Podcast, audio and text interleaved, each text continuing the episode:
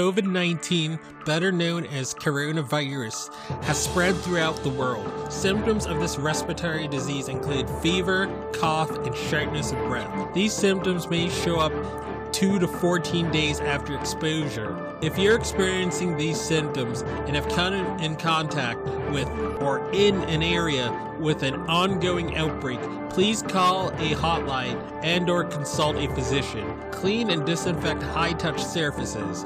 For more information, please visit cdc.gov slash COVID-19. Thank you.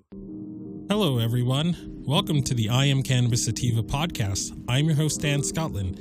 If you are currently a medical marijuana patient and want to tell your story and be featured on the podcast, feel free to email me at iamcannabissativa at gmail.com. Feel free to hit us up on Instagram at iamcannabissativa. You can also find me on Twitter at icsativapod. You can find and subscribe to our podcast on Spotify, iTunes, Anchor FM, Overcast, Radio Republic, TuneIn, Stitcher, Google Play Music Store, and more. Please rate and review us on iTunes as rating and reviewing us will bump up the pod on their algorithm and put this podcast in front of even more eyeballs. If you like what we are doing, please become a Patreon supporter of the podcast and support us. Supporting us helps us to keep the lights on, pay rent, pay for hosting, equipment, and travel. And you can do this by going to https colon slash slash anchor dot fm slash I am cannabis sativa podcast slash support. You can also support me now on Patreon at www www.patreon.com slash IC Sativa podcast. You can support this podcast for as little as $1 a month. We also have a $5 tier if you're feeling extra generous. A special thanks to our current patrons and supporters. Shout out to friends of the show Reefer Revolution for supporting the podcast. Shout out to our new Patreon and friend of the show, Gracie Gatto. Shout out also to Joy One Love 420, also a friend of the show and founder of Keystone State Reviews. Becoming a Patreon or financially supporting us through Anchor, Patreon, PayPal gets you perks like early episodes, exclusives, and, and shout outs at the beginning of every episode. We also have been recently syndicated by friend of the show, Russ Belfill, and will now be featured weekly on Radical Russ Radio right before his show from Monday 7 a.m., Tuesday 9 a.m., Wednesday 11 a.m., Thursday 1 p.m., and Friday 3 p.m., all mountain times. And without further ado, let's get to the episode.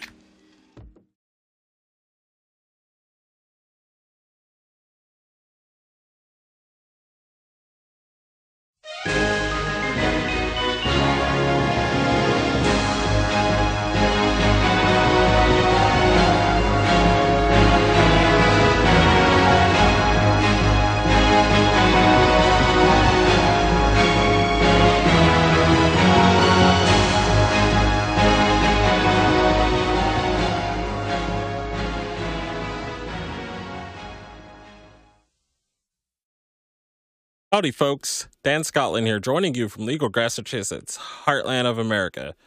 I can be found on any pod, any platform where you can normally find podcasts, such as iTunes, Castbox, Stitcher, TuneIn Radio, iHeartRadio, and other platforms like it. You can find me on Instagram at underscore I am Cannabis Sativa. You can find me on Gettr at IC Sativa Pod, and you can find me on Twitter at IC Sativa Pod. So you're probably wondering why we played the victory theme, and not just um any victory theme, but like our older one. Um, good friend of the show, commission, former commissioner Shaleen Title has put out an excellent paper that we're going to read. It's not it's not a long, long paper, so I'm not I don't expect to be like rambling for like an hour or anything like that. But I I think it's a paper that's very good, and I think it's a paper that again it has it has its finger on the pulse of what us average Jane and average Joe cannabis users are um, sort of some of our complaints, especially our complaints about how a lot of the East, the a lot of the, uh, or let's just say a lot how a lot of the Eastern United States outside the capital, ca- the cannabis capital of the Eastern Seaboard, which is Maine. So outside of Maine, you have a lot of monopolies in the East. You have a lot of oligopolies. You have a lot of big dispensaries that are charging people 300, 400 an ounce or more. And again, they're not making this product with love and affection. They're just doing it with, with, eyes on the on, on on the dollar signs. Um, and they will cut whatever corners they need to create a big as big of a yield as possible and to serve as many customers as possible. I mean, disregarding the the fact that they're using ethical or safe pa- practices, like they'll throw that out the wind if if they can make if they can yield more and make more money. And because in some of these states, some of these eastern states, you don't even have home grow, so you couldn't even grow your own medicine to counteract these prices. So again, we need solutions for a lot of the East where we're going, where where we're where we're seeing this stuff. We need we need solutions, and we need to understand how and why we got to this point. And I think this paper is gonna is gonna get to a lot of that. So again, I'm not gonna read like the like footnotes. Obviously, I'm not gonna read like um about the author acknowledgments. I will do the executive summary and then we'll just jump in. All right.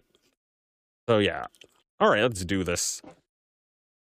The the Ohio State University, Moritz College of Law, Drug Enforcement and Policy Center. Bigger is not better. Preventing monopolies in the national cannabis market. Author, Commissioner, or former Commissioner, um, Shaleen Title. Um, if you are smoking cannabis and you're over the age of 21, if you are over the age of 21, you have this person, you have her efforts to think.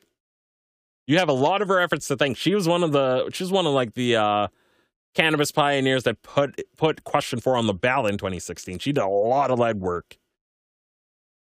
Um, I mean, I believe my source, some of my sources have said that she even wrote question four, but I have to, I have to double check that. But she did a lot of work with question four, so he, she's she's part of the reason why you are smoking legal weed in Massachusetts. Great friend of the show, and and and the lone commissioner that was the voice of reason with with with prohibitionist cannabis commissioners. Again, you have these boomer politicians that did it, did this in the 60s, 70s, and probably maybe even 80s for some of them. They peg this as a as a young person's drug, and then they demonize the f out of anybody that still does it out, out, outside of uh, outside of college.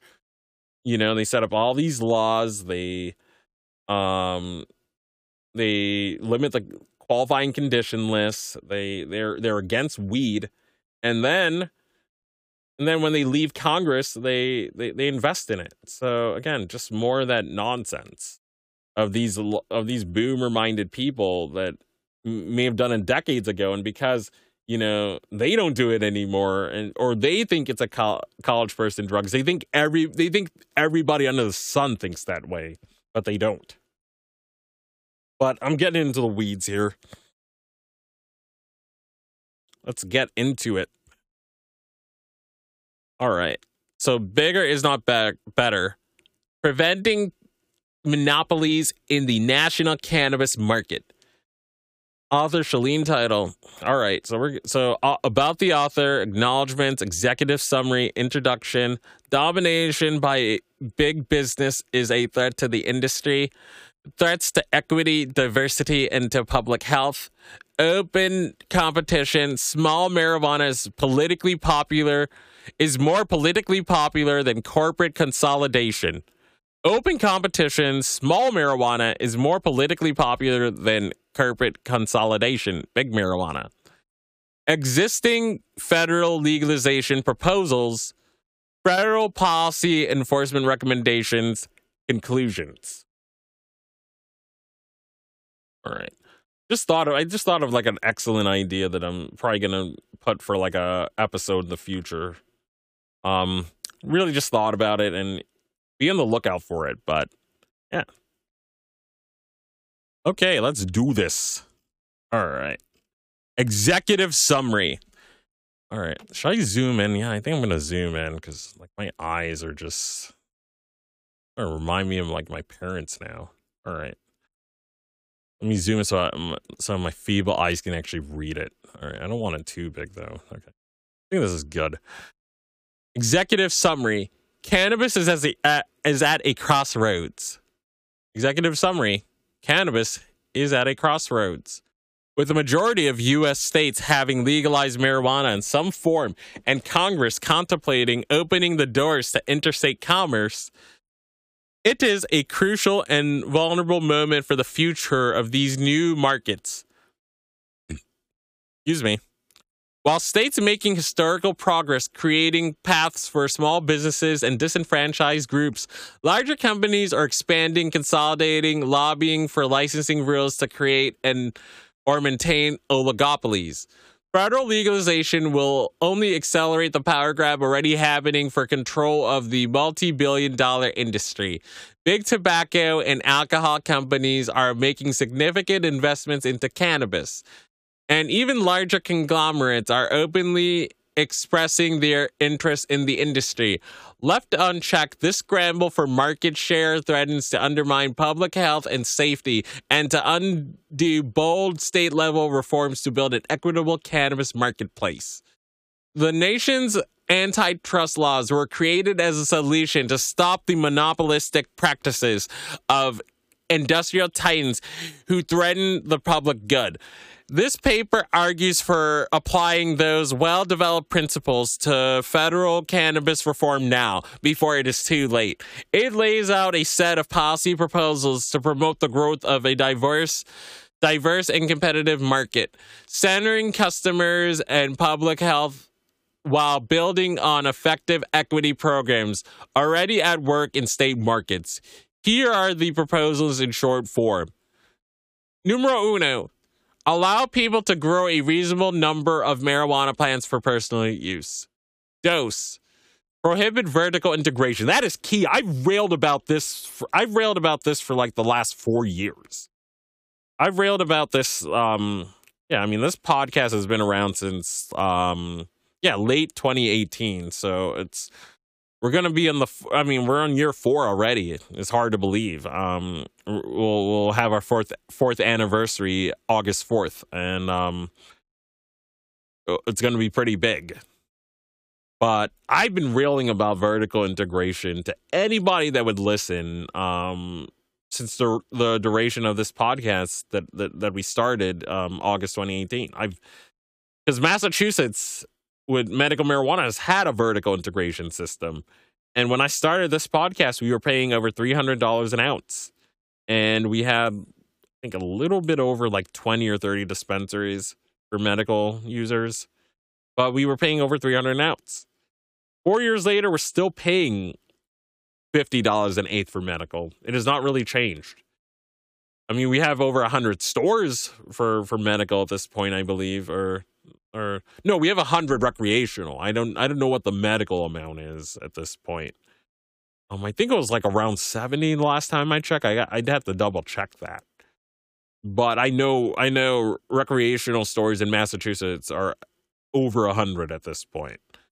Um, we're still paying 300 and 300 plus an ounce for for medical in Massachusetts. Again, we have vertical integration, and for those who are not initiated with vertical integration, vertical integration means that a, a cannabis company trying to enter the cannabis business has to own, own all aspects of the process. So they have to be the grower, the packager, the edible maker, yada yada yada. They have to they have to do all of it, regardless of whether or not they would be suited to do all the processes. So again, if you have to own all the processes, only millionaire MSO low quality uh, vendors will be able to really front that cost. And two, um, even if they can front the cost, they, that does not necessarily mean they're good at doing all the parts of the, of, of the supply chain. Some some vendors are very good at making edibles, but they are terrible at growing um, um, um flower or they're terrible at concentrates. Why not just outsource the things that you are good at to the people that are good at it? And again, it, it, again, that's where that's where banning pro, um that's where banning vertical integration comes in. We've seen markets like Maine where you have caregivers or small growers that can sell that can create a medical cannabis storefront and service service multiple and, and, and dozens and even hundreds of patients um from from from from their own house from from a storefront in their own house. If they have a lot of acres then they can do that. Or if they want to they want to just create edibles they can do so. Or they think they're the best concentrate maker in Maine and they their specialty is concentrates they can go that route if they want to too. So you have a lot of women, you have a lot of men, you have a lot of LGBT people, you have a lot of different um, people different walks of life that that that run small businesses in Maine as a result of that. As opposed as as opposed to a system with a vertical integration where you have to own all the processes and you just have big cannabis conglomerates that charge 300 an ounce. That's most of the East Coast. Do not cap the number of business licenses available in total Exactly. This is this is big. Again, Arkansas, you cap the licenses. People are paying people are paying a lot of money and they're not getting good quality. Ohio, I believe you've capped the the licenses, and people are are, are being again. Um, this this paper was written at the Ohio State University. They're still selling tents right now because of this dumb limited licensure um, scheme. Do not cap the number of business licenses available in total, but limit how much of a market any one person or entity may control. Bingo, yeah. Create incentives for states to license small or disadvantages biz- businesses. Enforce ownership limits and review managers based on existing evidence of predatory and anti competitive tactics in state marijuana markets disqualify corporations from the cannabis industry if they have engaged in corporate crimes, defrauded the public, or caused significant public health damage. Yes. You have vendors in, in Massachusetts that have flung moldy product and they have not had their license removed. This has happened, and I'm sure this has happened in your state in the um, conglomerate um, filled, um, expensive, and, and and tyrannical East Coast cannabis scene, East Coast um, medical cannabis scene, at, at the very least. sure, y'all have uh, have similar stories to to, to tell too. But let's continue. Create a multi-agency task force to enforce anti-monopoly limits authorize states to ban or delay interstate commerce in order to preserve state level advantages to local businesses. I like that.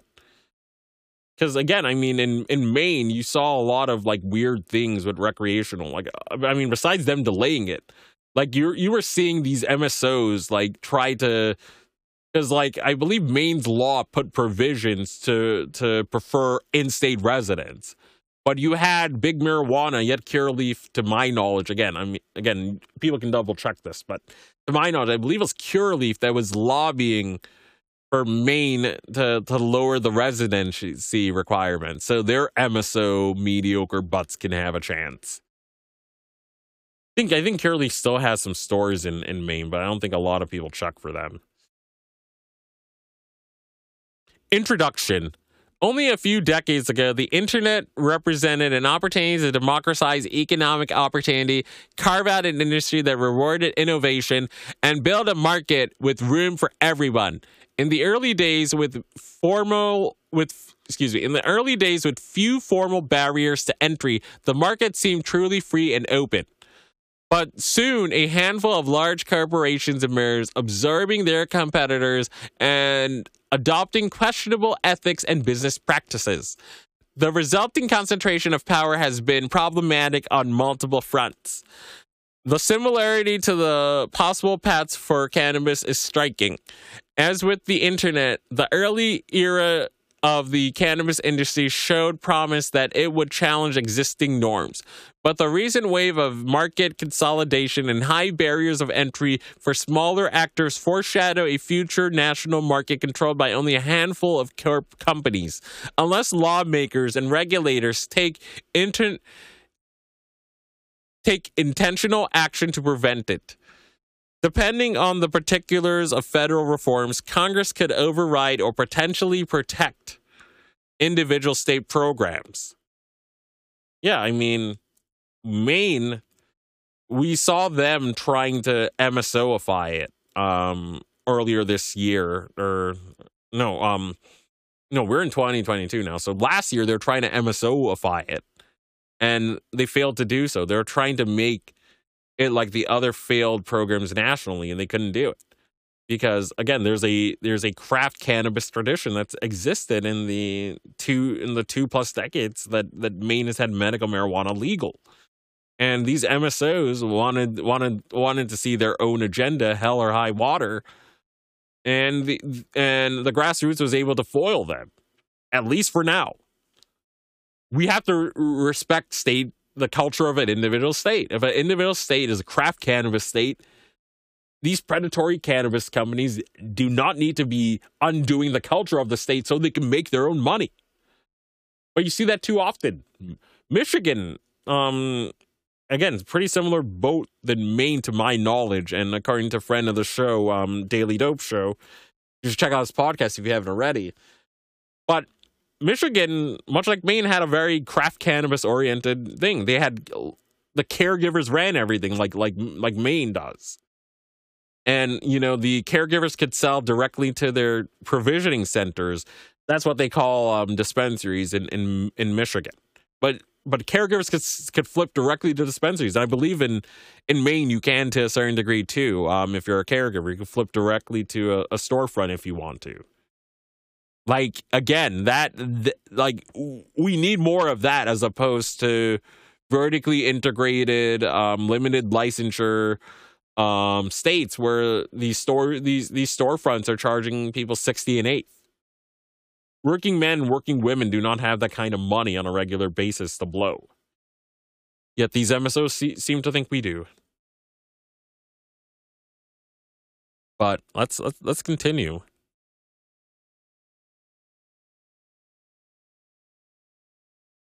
But soon a handful of large corporations emerge, absorbing their competitors and adopting questionable ethics and business practices. The resulting concentration of power has been problematic on multiple fronts. The similarity between the possible paths for cannabis is striking. As with the internet, the early era, era of cannabis industry showed promise that it would challenge existing norms. Excuse me. But the recent wave of market consolidation, high barriers of entry for small, and it doesn't, it does not help that these MSOs are buying off the politicians to keep the barriers of entry high. That does not help. But they are doing that a lot of the times. And we've talked about this on multiple episodes. But the recent wave of market consolidation and high barriers of entry for smaller actors foreshadow a future national market controlled by only a handful of companies, unless lawmakers and regulators take intentional action to prevent it. Depending on the particulars of federal reforms, Congress could override or potentially protect individual state programs. Unfortunately, in their current form, the major comprehensive reform bills being considered MORE Act, States Reforms Act, and CAO Act would likely eviscerate a key component of state social equity programs trigger a race to the bottom to roll back valuable public health protections and potentially create dangerous gaps in regulation until new federal rules are promulgated. Me, me, okay, so mega mergers took me a second to get that. Mega mergers, lawsuits against the regulators, predatory pricing. Predatory pricing is big.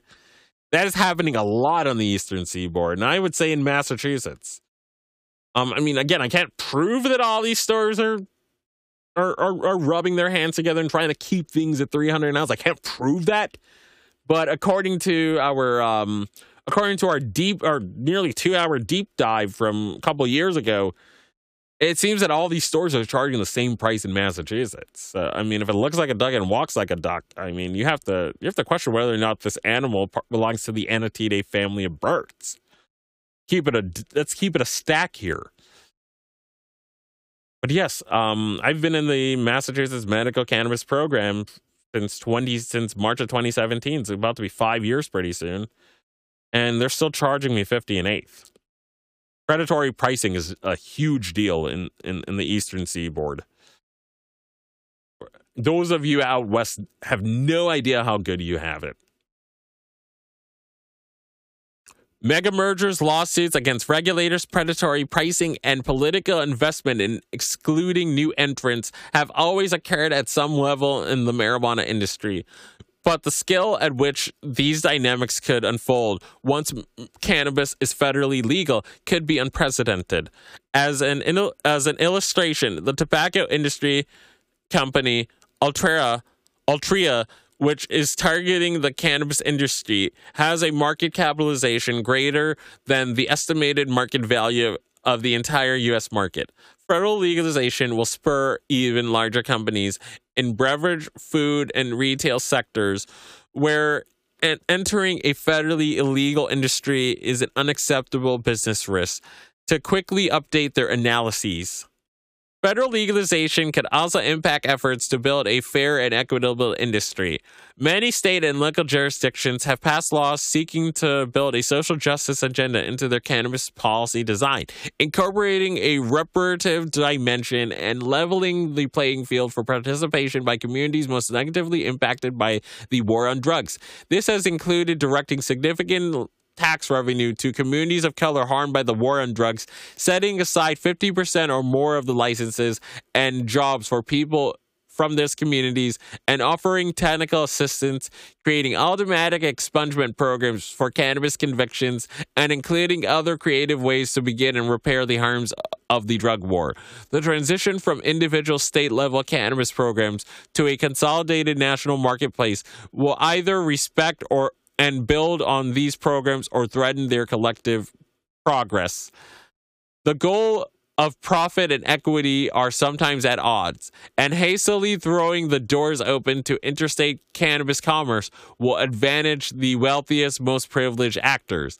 As the market grows and profits rise, corporate consolidation is up. Cannabis public relations expert Randall Huft opined in the trade publication M- MG or magazine ultimately quote a company's long-term success depends on how well it rides up the consolidation curve. Quote whether or not you like it the cannabis industry will progress progress along the same pathway as virtually every sector that came before it a few strong companies will survive and the rest will disappear. End quote. This is the logic of big industry. They don't care. Again, big industry does not give an F. They don't care about curing your grandmother's arthritis. They don't give a crap about about helping your uncle's sciatica. They don't. They don't care about making a clean and safe product that your uncle or your grandmother can afford. They don't care. They don't care that your grandmother's on social security disability and she's in her flipping 70s or whatever. She's she's she's she's disabled, makes a limited income, and cannot afford 300 an ounce. They don't care. These people don't care. They just see dollar signs out of out, out of these people's stories. and that's that's why we have to that's why we have to be unapologetically against big marijuana and and and and against and to be against too much and to be against regulation, too much of it. Because again, we all want safe products. But we have to look at who's the person who who are the people asking for more regulation. Uh, or who are the people asking for certain regulations. You have to look to see whether or not they're going to financially benefit. Is this person going to benefit if if if if Delta 8 is sold only at dispensaries. You have to really look at people because some people say they're grassroots, but then they'll start they'll start they'll start using big marijuana talking points or pro tyranny talking points, or they'll or, or certain companies, Trulieve, will pretend that they're pro grassroots, but on the sly they're they're they're big marijuana incarnate. Well, let's let's let's keep this pushing. This is the logic of big industry, but it does not have to be our future. John D. Rockefeller struck a similar tone when he said, Growth of a large business is merely survival of the fittest. The working out of a few, or excuse me, the working out of a law of nature and a law of God. Let me read that again. I think that's gold. Because this is this is how these are how people on the top think. I'm sure Jeff Bezos like has this playing in his brain every day. Growth of a large business is merely survival of the fittest, the working out of a law of nature and a law of God. His oil company was ruled an illegal monopoly and dis- dissolved in 1911. Cannabis transitioned from an underground economy to regulated markets presents a unique opportunity to do things differently from the outset and maybe even provide an example for how other industries could be better regulated. Dose. Domination by big business is a threat to industry. Marijuana. Marijuana is legal for medical use in 37 states and for recreational use in 19 but it govern but the governing laws and regulations differ from state to state. With no federal regulations, there are no universal rules beyond the uncertainty that comes from mostly unenforced federal prohibition.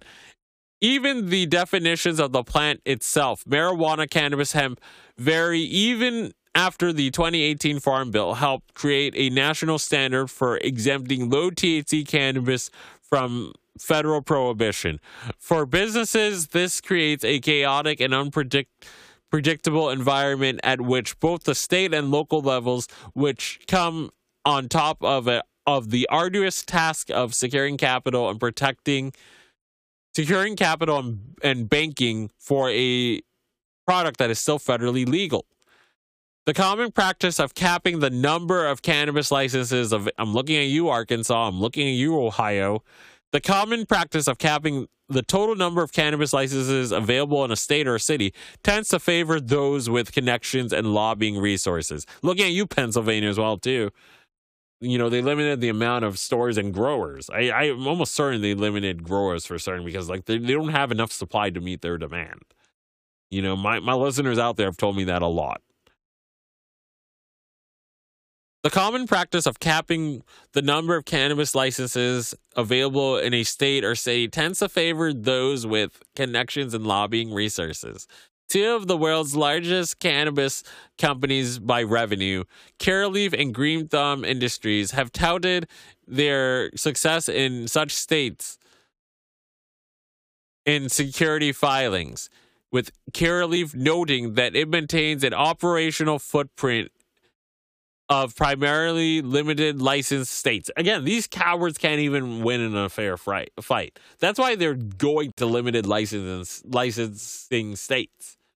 Because those are the only people that will buy their product because they're buying their product under duress. They're not buying their product because it's actually good and, and, and affordable and does the job. They're buying it because they have to. And a lot of these states, you don't have a state, you don't have statewide decrim. So if you don't have a card, you don't buy it through the store you can have your life destroyed. So these these mofos, these cowards, they bank on that.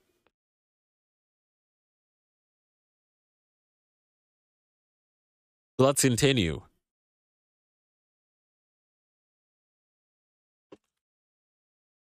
All right.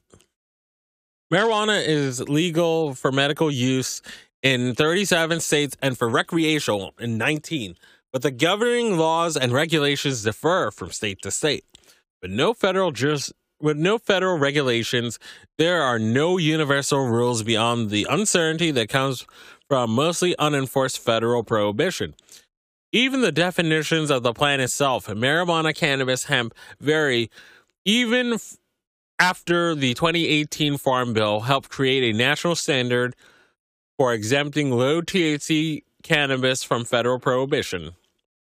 For businesses, this creates a chaotic and unpredictable environment at both the state and local levels, which comes on top of the arduous task of securing capital and banking for a product that's still federally illegal. The common practice of capping the number of, of cannabis licenses available in a state or city tends to favor those with connections and lobbying resources.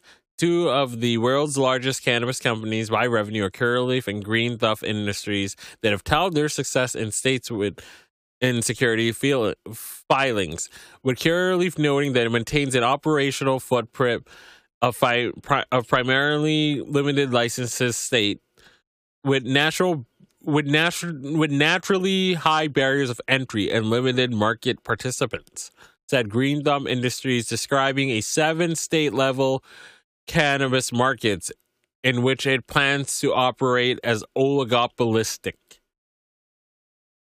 These folks these days are saying the quiet parts out loud, and that is why they need to be smoked for good. In addition to the prevalence of license caps, other developments highlight concerns about monopolistic behavior in the cannabis industry. Customers commonly complain that businesses are colluding to fix prices. Because that's because I feel that they are. And again, I, I spent nearly two hours like looking at the website of all the dispensaries in Massachusetts. And sure enough, they were almost all, but like like maybe two or three were charging fifty dollars uh, uh, an eighth and three hundred plus an ounce. Again, I mean, I'm not saying there's collusion, but if it looks like a duck, walks like a duck, you're probably dealing with a semi-aquatic bird on your hands with web feet.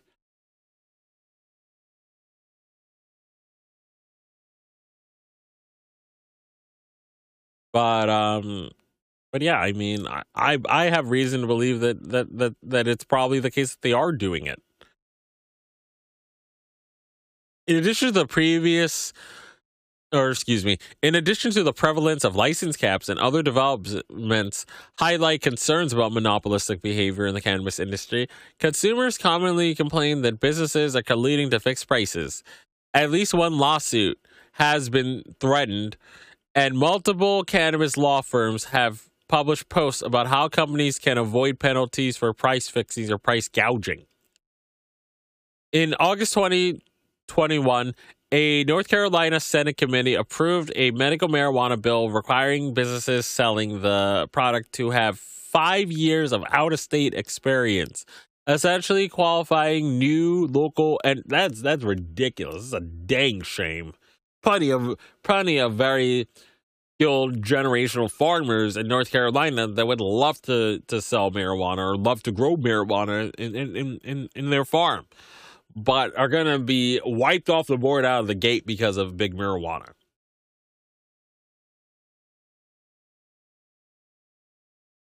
In August 2021, a North Carolina Senate committee approved a medical marijuana bill requiring businesses selling the product to have five years of out of state experience, essentially disqualifying new local entrants.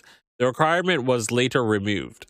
In September 2021, a California jury awarded five million in damages to a marijuana business that claimed a rival group of dispensaries teamed up to prevent it from opening.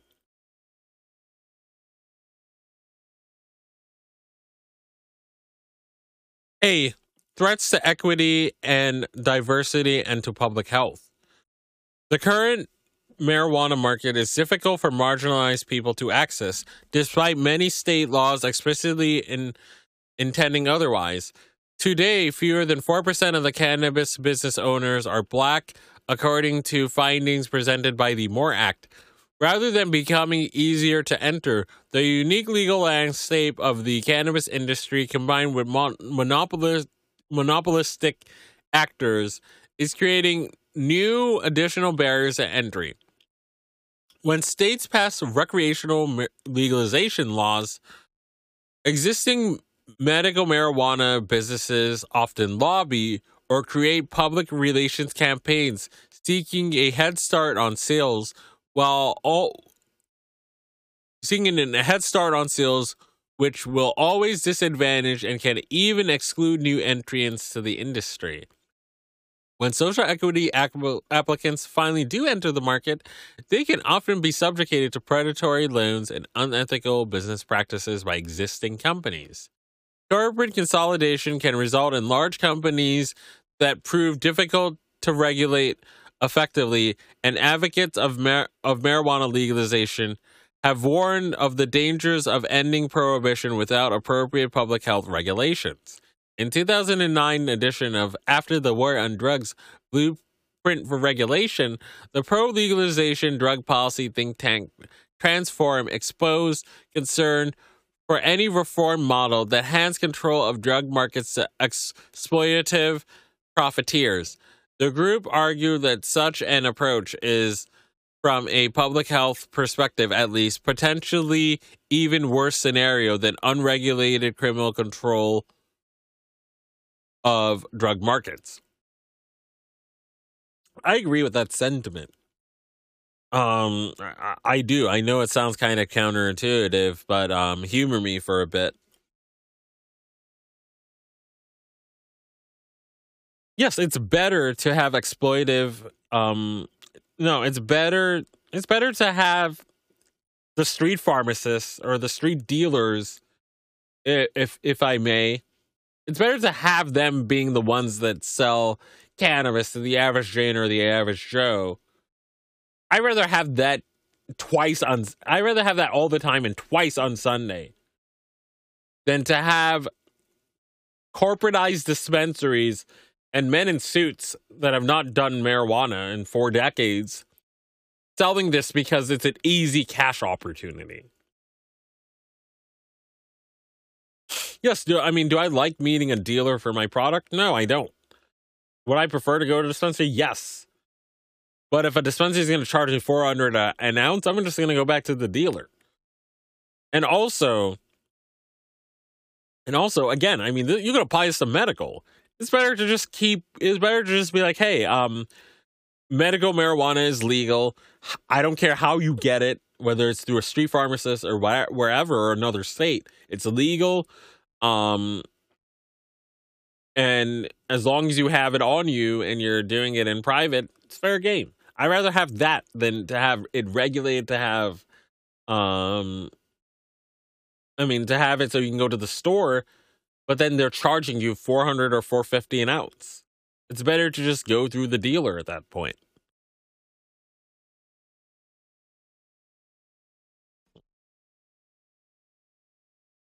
All right.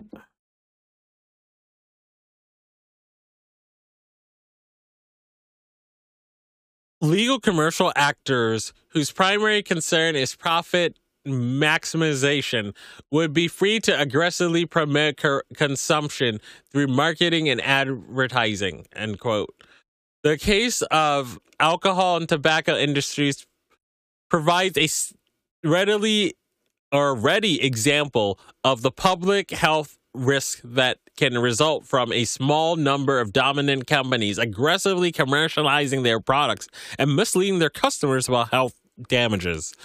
Public health concerns take a back seat when alcohol and tobacco industries seek to maximize profits by maximizing co- com- consumption. Similar dynamics help fuel the nation's opioid epidemic when some pharmaceutical companies aggressively marketed certain products.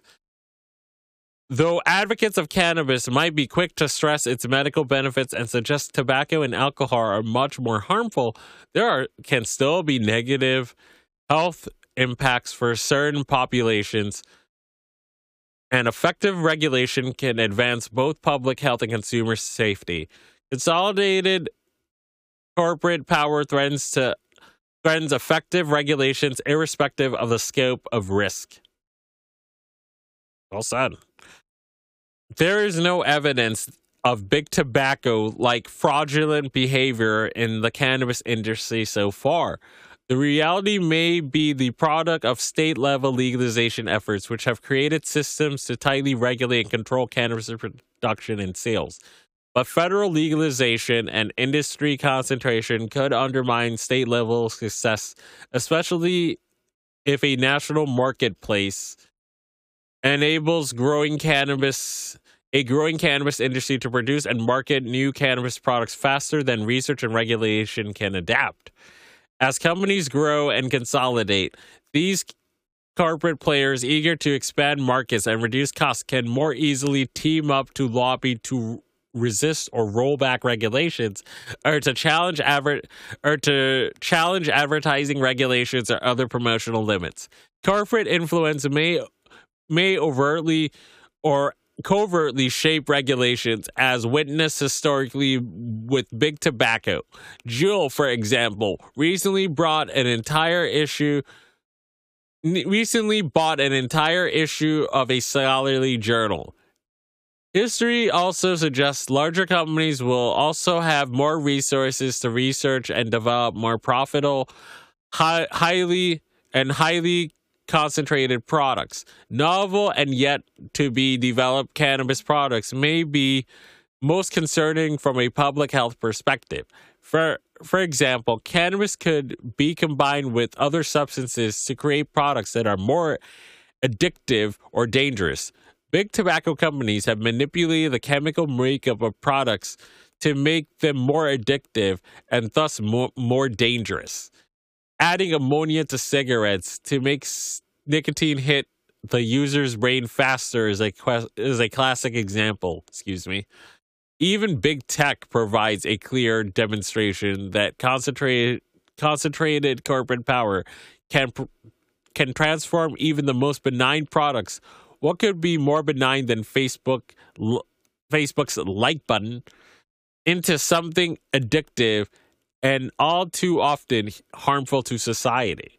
I feel like that's done with with like so many things in society even like with rights and stuff, I feel like people take a certain right, and then once people get that right, people are like, all right, all right, we've gotten our goal done. But because we live in, in such like a um, capitalistic society, like there can't be a we we achieved our goal. You have to keep pushing towards more. So I feel that's why you have so much extremism now, and that's why you have so much um, of these big corporations being able to peddle use things. And not only that, they research the customer and they research chemicals so much that they add additional things like like Commissioner Title was saying, they add additional things so you get more hopped up. Again, this is how these people run game on y'all. This is how they run game on all of us. So many good points being made. Even with big tech even big tech provides a clear demonstration that concentration pa- concentrated corporate power can transport even the most benign of products. Again, what could be more benign than Facebook's like button into some more addictive and all too often harmful to our society? The track record of state level reforms combined with new concerns about the future of cannabis companies has now resulted in an ironic twist in perspectives. Many who previously opposed legalization, now seeing the success of state legalization efforts, are starting to warn are starting to warm to the notion of ending prohibition at a federal level. Many small cannabis businesses and longtime reform advocates have become the loudest voices in support of going slow and exercising caution in terms of federal reforms. And I'm like that too, increasingly. B. Open competition. Small marijuana is more politically popular than corporate consolidation. Big marijuana.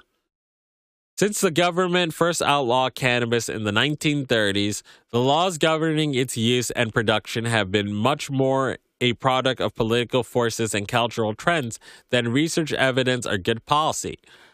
The rapidly increasing support for legalization is political in nature still. Democrats openly celebrate the bump for their party's candidates when a marijuana referendum is on the ballot.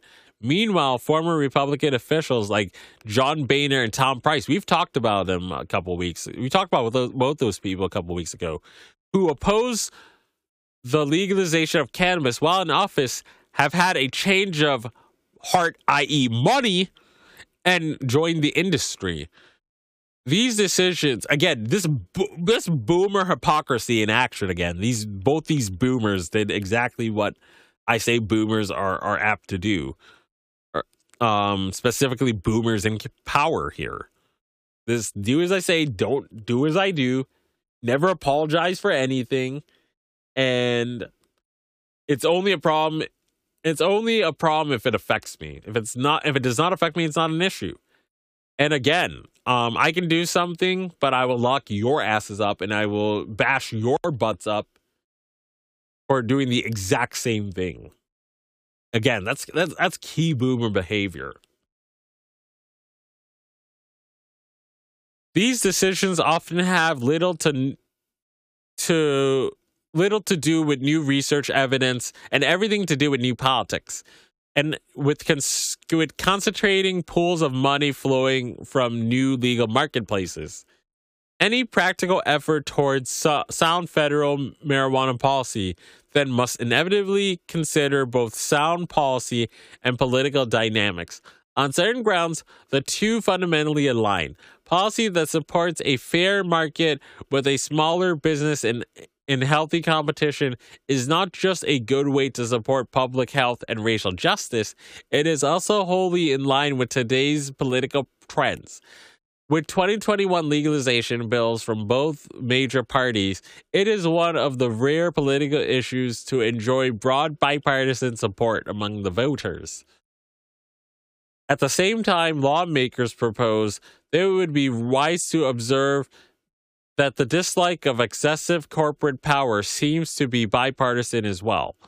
The 2015 initiative in Ohio, the only recent reform effort to be rejected by state voters by a nearly two to one margin, most tangibly demonstrated this point. The overall support for marijuana legalization in the state was outweighed by the concerns of a reform model giving excess, exclusive rights to grow marijuana to backers of the initiative. Again, Nick Lachey was going to make a lot of cash off that. I've mentioned I've mentioned this before, but he was one of the um, growers that was going to make money off that initiative. Um, so all you '80s babies, um, look, Nick Lachey was prevented from being a weed tycoon. all right, um, let's let's continue.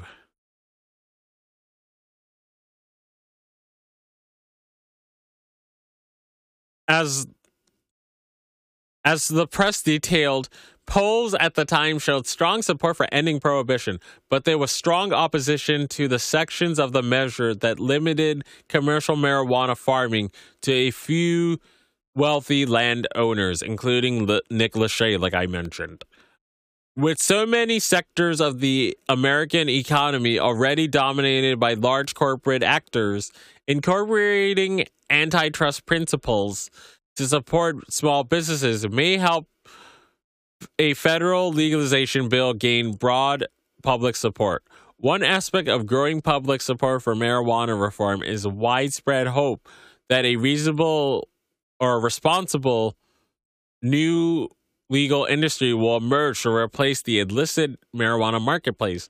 Reform models at both the state and federal level will be especially popular if, and perhaps only when, they incorporate evidence based provisions expressly designed to advance public aspirations for an equitable and responsible industry. Three, existing federal legalization proposals.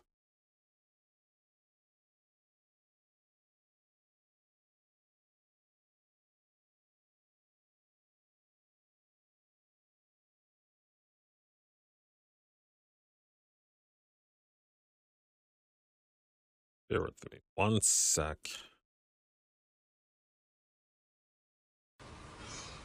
But I do have one last thing that I want to talk about. All right. Um, I I know that I didn't that that we're going back to the other section, but I do have one one thing I want to mention about what we just talked about. Um, we need more proposals like like I've been hearing in the past couple of years. In Illinois, I've heard um, people of color, I've heard black people like myself, and I've heard um, various other minorities suggest.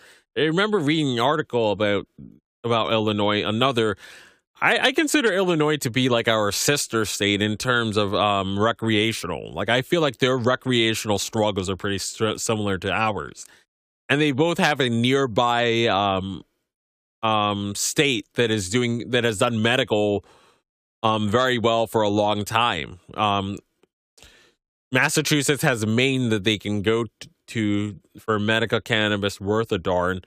Um, Illinois has Michigan that they can go to for um, medical cannabis worth a darn, and they're they're paying high prices in, in Illinois, Massachusetts. Uh, again, my my buddies in Illinois are telling me about their high prices, and it's around what we pay in Massachusetts. So again, but and and the crazy thing, I mean, Massachusetts, like the to our credit for recreational, we don't have like a license cap or anything we don't have a license cap. It's just extra, and we and and for for adult use, we don't believe it or not, we don't have vertical integration for adult use. But for medical, we have vertical integration. I know it's it's wicked backwards, but um, is what it is. But yeah, I mean, so I mean, we have. I mean, I mean, we have in we have um vertical integration for for medical, but not for for the adult use and stuff.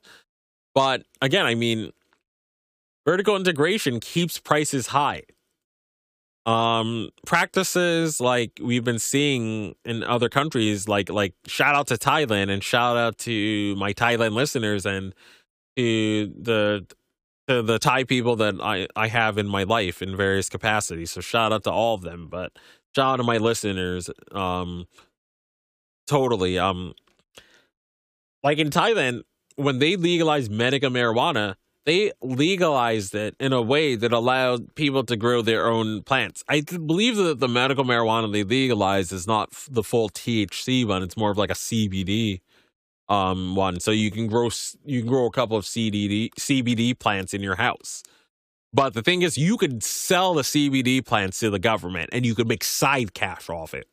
Like every state should do that and and again it could be sent to the and, and i'm imagining that that the, the stuff that they grow gets sent to the supply chain that that goes to the patients and the patients go to the store and get their cbd product to treat their illness. Like again it's like you're making a difference in your world. It's like all right so the so the plants i'm growing in my backyard i'm gonna fl- i'm gonna flip to the um i'm gonna flip um to the government make some money or I or you know my relative or whatever, she she's sick with a certain illness. I will help grow some for her and I'll flip whatever extra I've got to the to, to, to the government and more people will have access to medicine and more less people will do without that medicine. It's like it's like it feels like a community garden in a sense. It feels very, very great and, and, and noble to do something like that, to have something like that. Um you know, in places like Maine, um, caregivers, craft caregivers, small business women and men, and, and, and various other people on, on on various other spectrums, they they can sell their product directly to the storefront. So if they have um, a good amount of property and land, they can grow their own cannabis. They grow it with love and care, and um, yeah, I mean, they can grow with love and care and they can sell it to a, an existing storefront if they want. And I believe Michigan was like that to a certain degree too, where the individual folks or caregivers could sell to the provisioning dispensers, i.e., dispensaries, like they call it there. But when they corporatize everything in Michigan, they start cracking down on that. And in Maine last year, they were trying to crack down on small marijuana but the grassroots stopped them and had a very strong fight last year. Um, but we have to continue keeping our eye on the ball across the board. Colorado saw saw regression, um, I believe, in like the last year or two, where you know they lowered the amount of concentrates people can buy. Like they're they're they're whittling things down even in Colorado and the grassroots fell asleep in Colorado, and I maintained that. I I I did an episode about that um, right after it happened, but the grassroots did fall asleep on the wheel, and that can't be allowed to happen again. Now on to the section three. As federal legalization approaches, policymakers and reform advocates must recognize the risks and the current federal legislative proposals may exacerbate existing challenges caused by consolidation and may undercut state programs that seek to prioritize small lo- slash local businesses or disenfranchised people. The three current congressional proposals are not the same with respect to these concerns. The Democrat led Cannabis Administration and Opportunity Act partially addresses the monopoly concerns by prohibiting certain corporate bribery practices. The Republican led States Reform Act exempts state licensed cannabis operators from federal requirements and gives existing operators a distinct advantage over new entrants. Again, that sounds like it's gonna sounds like it's gonna favor big marijuana a bit. But again, I mean, we got to be realistic here. I don't think the more I think I think the States Reform Act has a much stronger chance in passing than the More Act. But I like the More Act a lot better, but I don't think that has legs as much. But again, let's continue. The Republican led State Reform Act exempts state licensed cannabis operators from federal requirements and gives existing operators a distinct advantage over new entrants.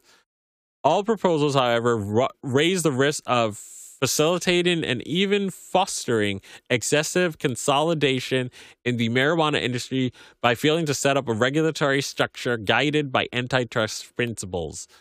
Marijuana businesses have an astounding capital needs have astounding capital needs and must comply with some of the most expensive and, and restrictive security and inventory tracking requirements of any industry.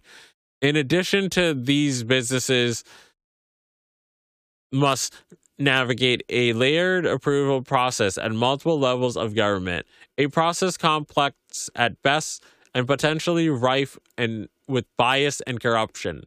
Congress must decide how to navigate or alter the existing landscape. If a federal bill leaves these labyrinthine approval processes in place while at the same time removing the barriers to interstate commerce, we could be on our way to a consolidated industry that looks increasingly like other highly concentrated markets. And with many of the accompanying costs. On the other hand, opening up a national market slowly and deliberately while promoting equitable paths to starting businesses could help counter consolidation and promote a diverse competitive market. If barriers to entry were low for new marijuana businesses and if licenses were issued fairly and freely at the state level, federal legalization in support of an equitable marketplace would be an easier test but existing markets are neither open nor free, and none of the federal bills currently under consideration would get them closer to that goal. Certainly, descheduling cannabis would improve access to banking capital and reduce tax burdens for all cannabis companies. Some current measures alone.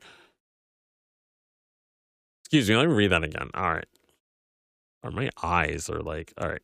But existing markets are neither open nor free and none of the federal bills currently under consideration would give would get them much closer to that goal. Certainly descheduling cannabis would improve access to banking and capital and, and reduce tax burdens for all cannabis companies and some and some current measures alone to solve existing inequities to prevent new ones is questionable. So far, we do not have evidence that similar measures have worked entirely effectively at the state level.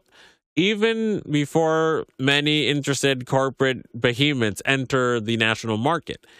Any policy seeking to benefit small businesses and disadvantages disadvantaged communities is incomplete without a set of complementary policies expressly designed to prevent corporate domination at a state and national level.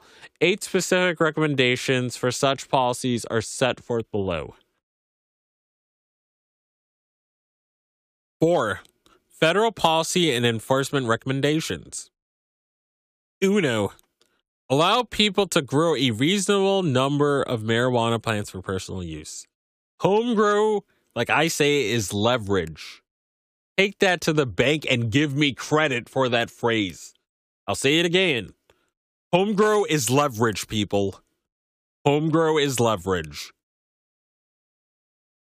I need I need to like I need to like make that into like a face mask or like a like like like gear or whatever or swag.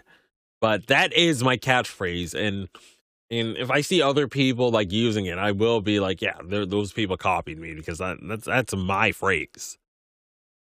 But I'm digressing a bit.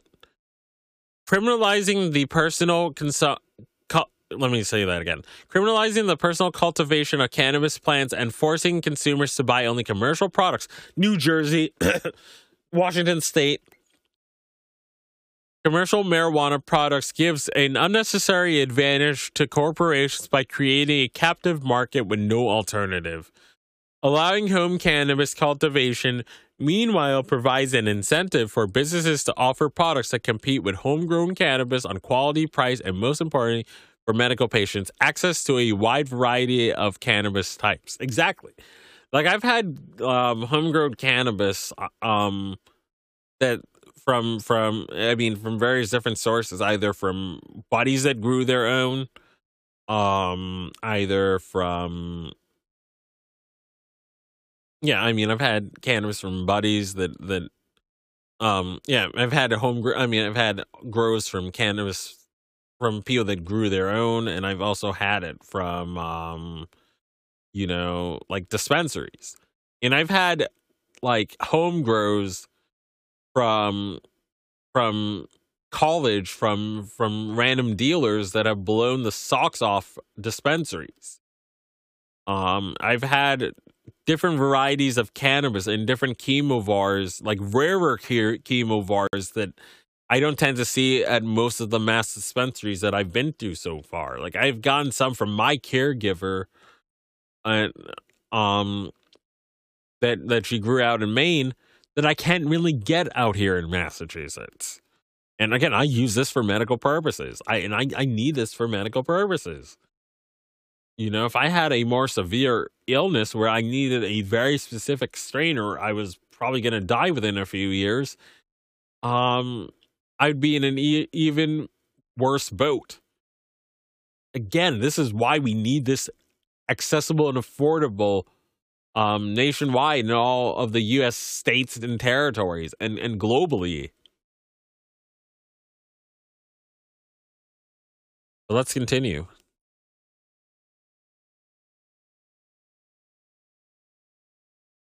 Many states wisely prioritize the protection of patients and consumers by allowing limited at home cultivation and enacting robust privacy laws. Homegrown laws can serve as a check on an anti competitive market. Again, looking at you, Arkansas, looking at you, Ohio, um, looking at you, um, uh, Florida, all these other medical states with no with no homegrown. Looking at you, Jersey, looking at you, um, I mean, we can keep going, but it's again, homegrow provides leverage.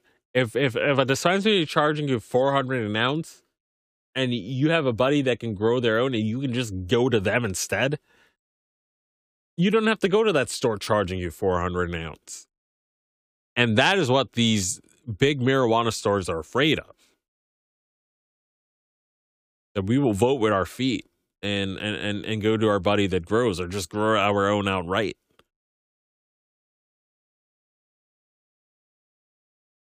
That's what they fear. They they they, they fear that so much. Homegrown laws can serve as a check on an anti competitive market by providing an alternative to purchasing from corporate retailers. Congress could eliminate federal penalties for adults who cultivate some limited number of plants on private property, for example, and give them to others without compensation. States would be able to ad- to adopt stricter state level penalties if they so choose. But it is critical that federal reform not preclude states from having their own desired homegrown provisions that can help contribute to a more balanced market environment for consumers and similar businesses. Dos prohibit vertical integration. Vertical prohibit prohibitions on vertical integration controlling multiple stages of production are common sense, historically tested methods of avoiding anti competitive market dominance. The regulatory model for alcohol, which has always prohibited vertical integration, might offer a place to start, but it will not ensure a competitive marketplace on its own. One can find thousands of brands of beer to choose from, but just two massive firms, Anheuser-Busch InBev and Miller Coors, control over 70% of beer sales. Still prohibiting vertical integration might be a relatively straightforward step towards preventing a, a national cannabis monopoly. Many states, including Washington, West Virginia, Maryland, Pennsylvania, Massachusetts, Michigan, have sensibly set some kind of limitation on the number and type of marijuana businesses that one entity may hold in order to promote broader access to the market. However, those boundaries may not survive federal legalization if Congress congressional legalization imposes no such limits on the national market. Businesses restricted in one state would suddenly find themselves competing in the national market against massive businesses based in states that impose no such restrictions, which could then lead the more restrictive states to remove their own limits. If federal legalization indeed includes a limit on vertical integration, companies that are already vertically integrated at the state level could be broken up using similar processes by which monopolies in other industries have been spun off into separate companies. None of the federal legalization bills currently being considered explicitly prohibit vertical integration, but the CAO Act imposes prohibitions against the commercial bribery and the uncompetitive trade practices in the cannabis industry.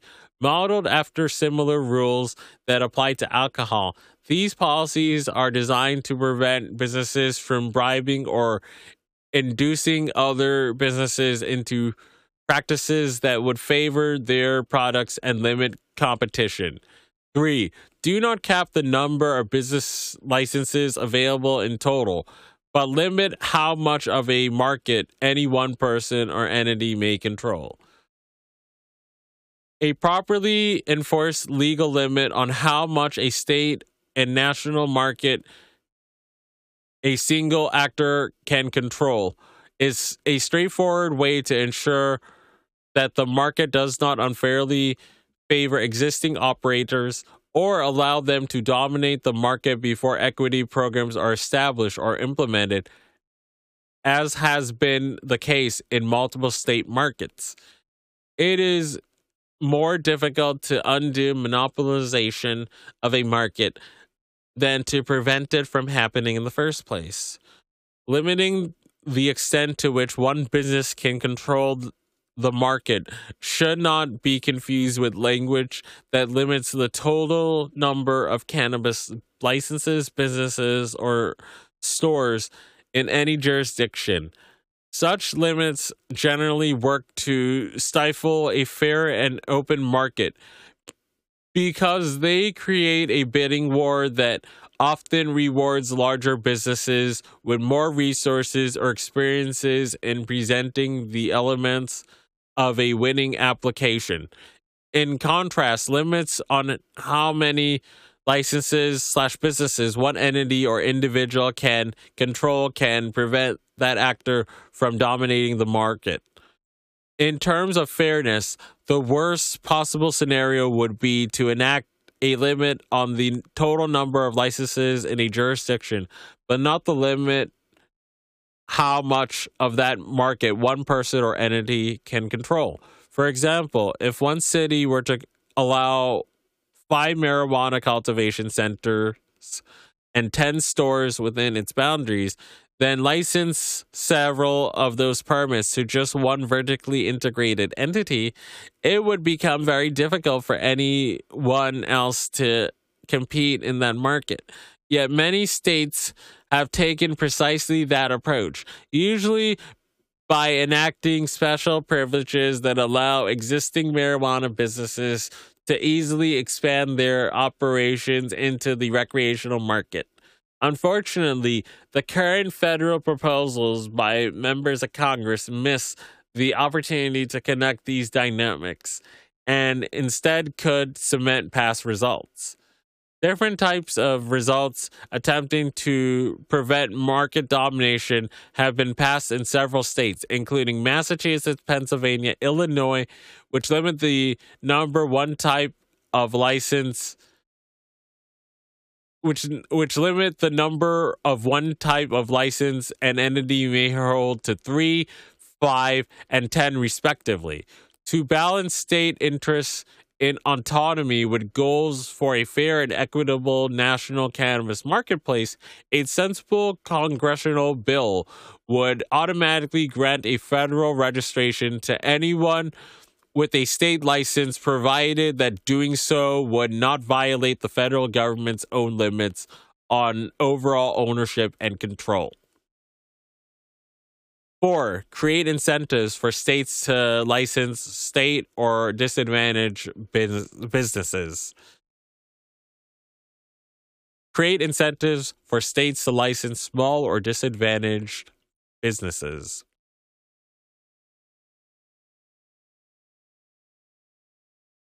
The first marijuana social equity programs in the country were enacted in the mid 2010s, and subsequent programs have built upon them.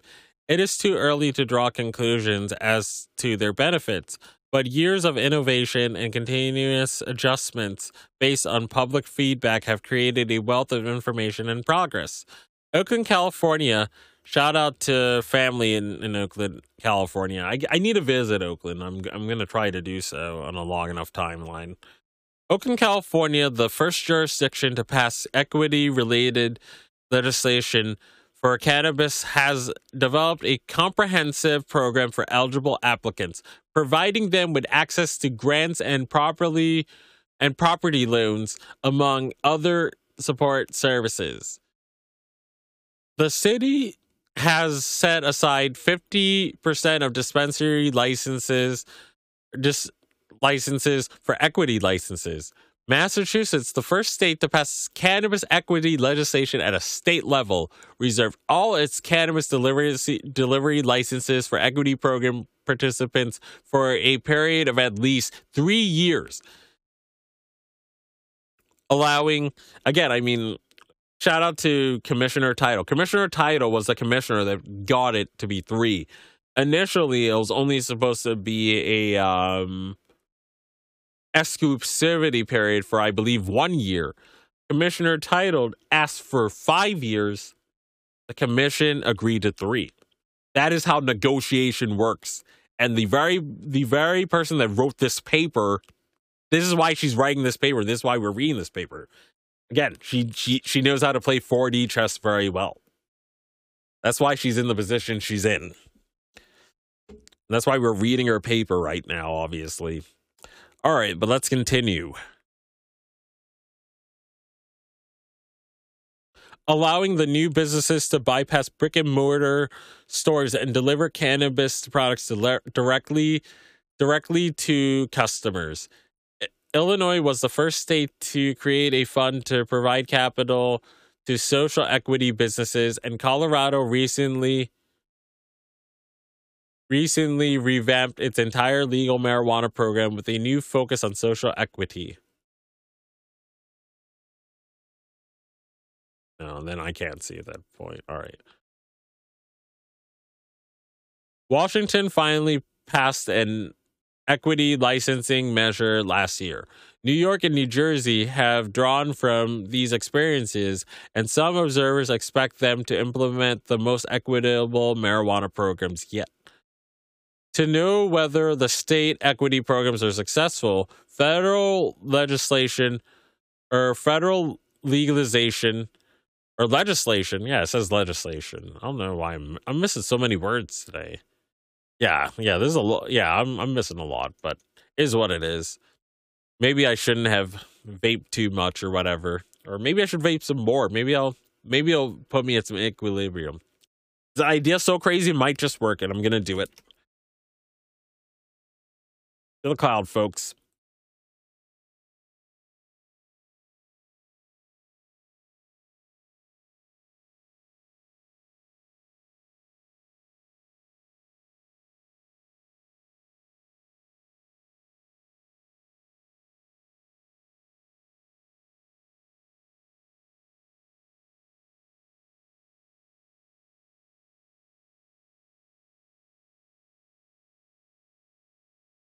To know whether s- state equity programs are successful, federal legislation must provide a mechanism to assess the effectiveness of different state innovations and encourage those that work best. One mechanism, focused on the historic inequities of marijuana prohibition's enforcement, was part of the Marijuana Justice, Justice Act of 2019. A provision in the bill reduced federal funds of the construction or staffing of prisons and jails to those states that arrest or incarcerate people for marijuana offenses disproportionately by race. A similar model could be used to tie federal funds to benchmarks related to state support and advancement of small and disenfranchised or disadvantaged, if I may, businesses in the marijuana industry. Five, enforce ownership limits and review mergers based on evidence of predatory anti competitive tactics in the state marijuana markets. States with ownership limits have developed antitrust enforcement mechanisms. In the past few years, multiple high level and potentially anti competitive marijuana company mergers were announced only to be canceled after failing to receive state regulators' approval.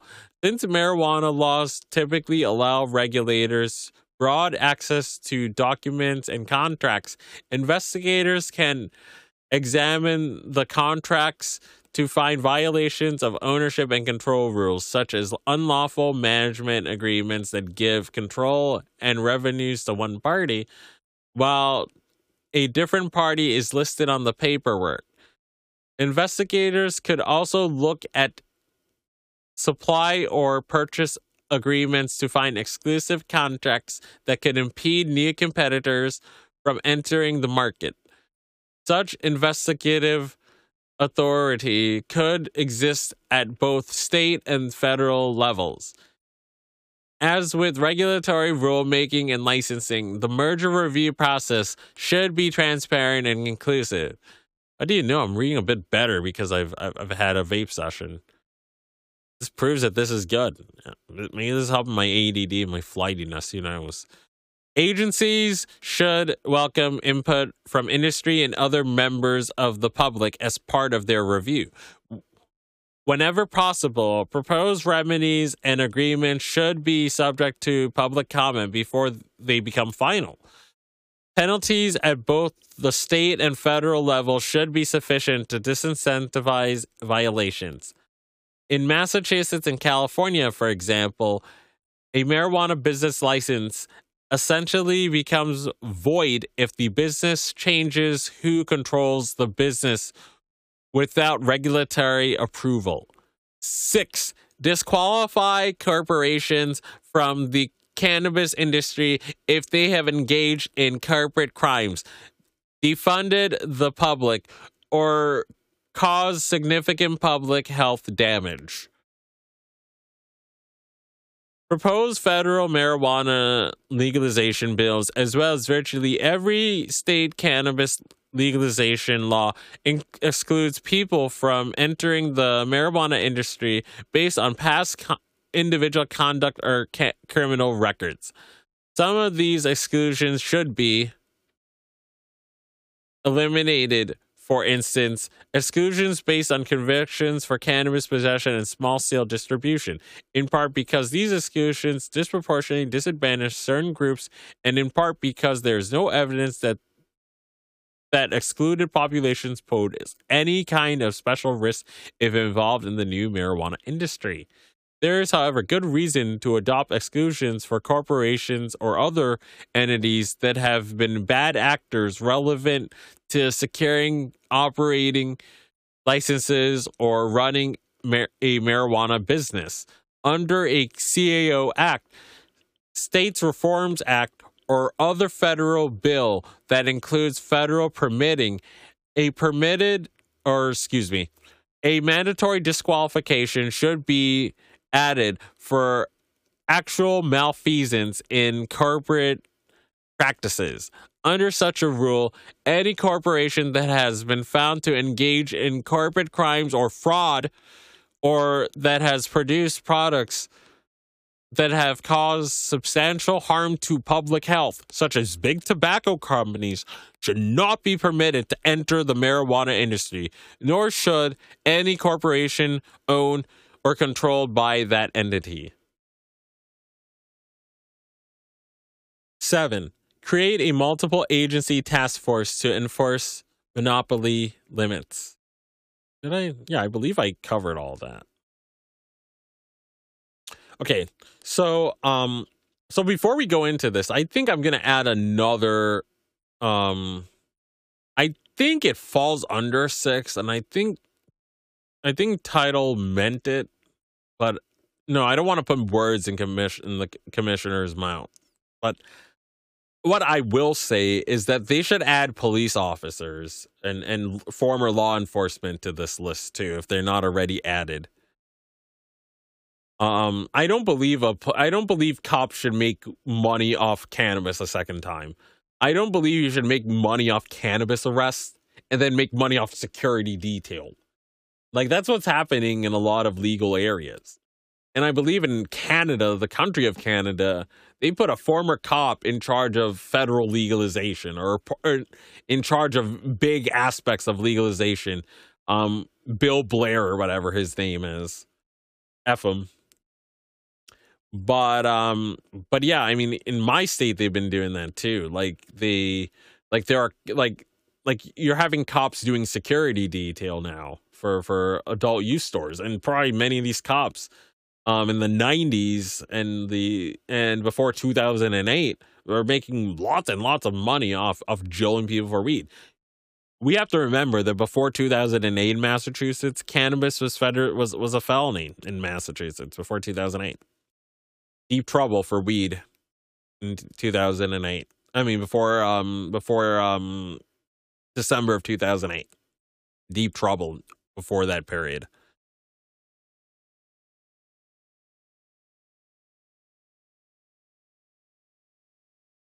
Seven, create a multi agency task force to enforce anti monopoly limits. An anti monopoly task force made up of a state, federal, local officials who share information who help to prevent unlawful unlawful corporate conduct that undermines equitable cannabis laws. At the same level, cannabis or at the same level, excuse me, companies that receive social equity benefits, for example, already report attempted predatory contracts and practices by other businesses to regulators who can then investigate them, address them with new rules, and even share their information with regulators in other states. Review of material collected for banking compliance could potentially also be helpful to regulators detecting transactions related to unlawful or hidden control of a company. Federal legalization should comp- complement and extend this process, especially because of a federal watchdog. Because a federal watchdog can better identify business with a problematic track record in multiple jurisdictions. Appropriate enforcement should include a way for members of the public to, to share information about potential violations with multi agency task force. For example, whistleblowers who are who are witness to or invited to participate in an anti competitive conduct should be incentivized to provide tips to the task force or other regulators. 8. Authorize states to continue to ban or delay interstate commerce to pre- preserve state legal advantages to local businesses. Vanderbilt Law, Law School pr- professor Rob Mikos wrote earlier this year that if we want to limit industry consolidation or boost minority participation in the cannabis market or shape the cannabis market in other ways, it will likely take congressional legislation to get the job done. As it stands, however, Congress does not appear to recognize the impeding rise of interstate commerce in cannabis and the challenges it poses to state regulators. End quote. Legalizing marijuana at the federal level is not a law is not enough to solve current problems of inequitable access to the market and it may, in fact, result in a dynamic consolidation of the industry. The most sensible way to proceed with federal legis- legislation would be for Congress to explicitly authorize states to delay or ban interstate commerce initially as part of a larger plan for racial and social justice, then take the necessary time to gather data and information to proactively regulate the industry before states are required to allow interstate commerce. This would also allow state and local social equity programs to continue. That must be prioritized. The heck with interstate commerce if you cannot ensure that drug war victims are are a key part of this new industry. The people that paved the way for this, the people that were selling this and putting their necks on the line when when the war on drugs um when the war on drugs was was was ravaging communities and the people that were getting the street pharmacists that were getting us our medicine anyway, they need to be in this industry and they need to be made whole. They and their families need to be made whole. If not, what's the point of doing this? Really, if not, what's the point of flipping doing it? This would also allow state and local social equity programs to continue. If the MORE Act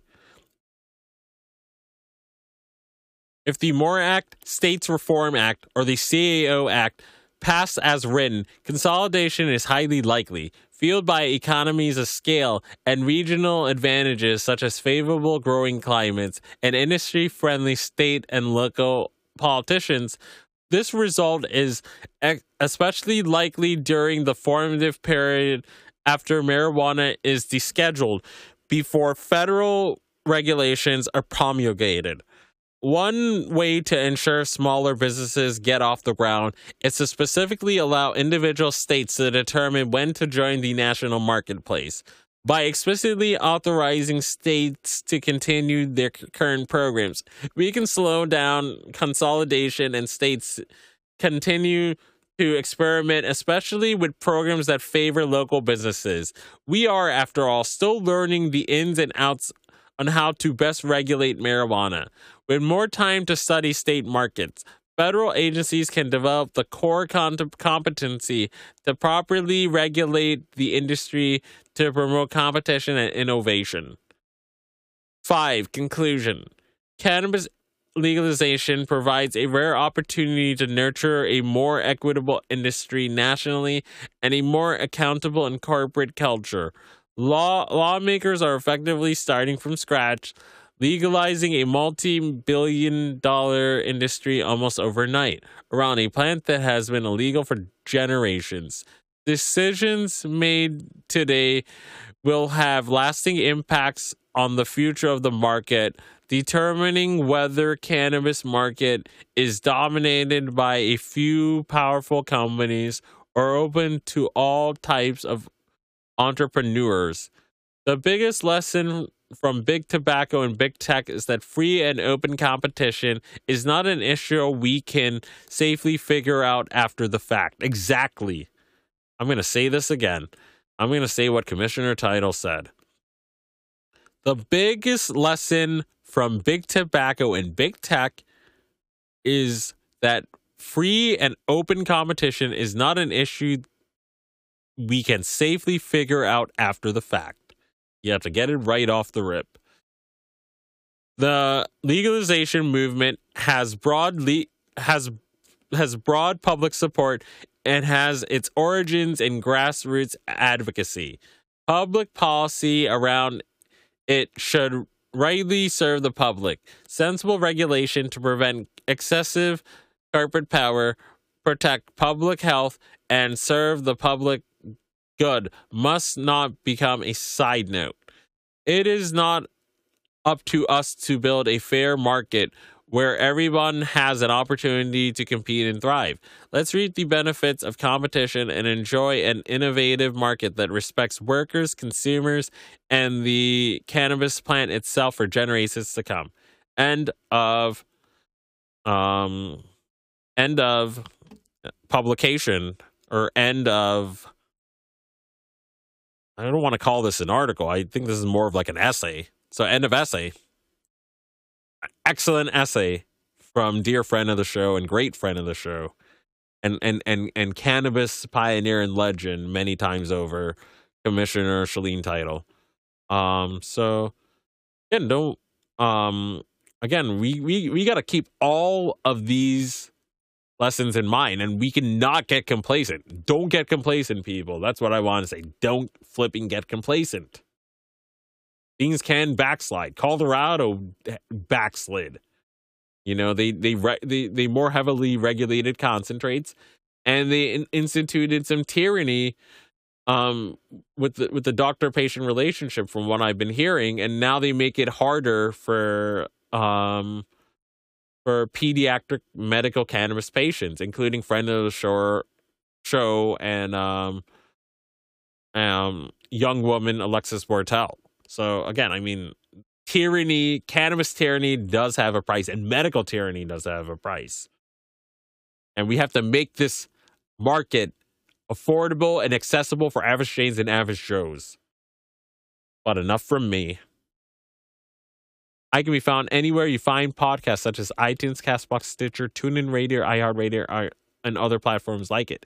You can find me on Instagram at underscore I am Cannabis Sativa, and you can find me on Twitter at IC Sativa Pod. And as always, everyone, stay medicated, my friends. Peace out and ciao. If you find yourself coming around often to my podcast and want to support our humble little project, there are quite a few ways you could do so. Supporting us helps us keep the lights on, pay rent, pay for hosting, equipment, and travel. You can do this by going to https colon slash slash anchor dot fm slash I am cannabis sativa podcast slash support. You can also support me now on Patreon at www.patreon.com slash IC sativa podcast. You can support the podcast for as little as one dollar a month. We also have a five dollar and above tier if you are feeling extra generous. Additionally, if you wish to get in contact with us, you can leave a voice message on Anchor and you can do this by going to https colon slash slash anchor dot fm slash I am cannabis sativa podcast and click the send voice message button and I may just play it on a future episode. You can also call and leave a voice message at 617-466-9389 and I may just play it on a future episode. Feel free to join the ever expanding I am cannabis sativa podcast planet on Discord. We yes, we've got a Discord channel and that Discord channel can be found at https colon slash slash discord dot gg greg greg slash 65TG2NR. Again, that is https colon slash slash discord dot gg slash 65TG2NR. Feel free to check out Sequoia Organics for a great source of CBD and hemp based products. You can check them out by the link https colon slash bit.ly slash 33fkrv9 and you can enter the following coupon codes for extra discounts such, such as dog treat 20 tincture 20 40% sign off iso 15% sign off cbd and that applies to the entire store. And as always everyone stay medicated my friends. Peace out and ciao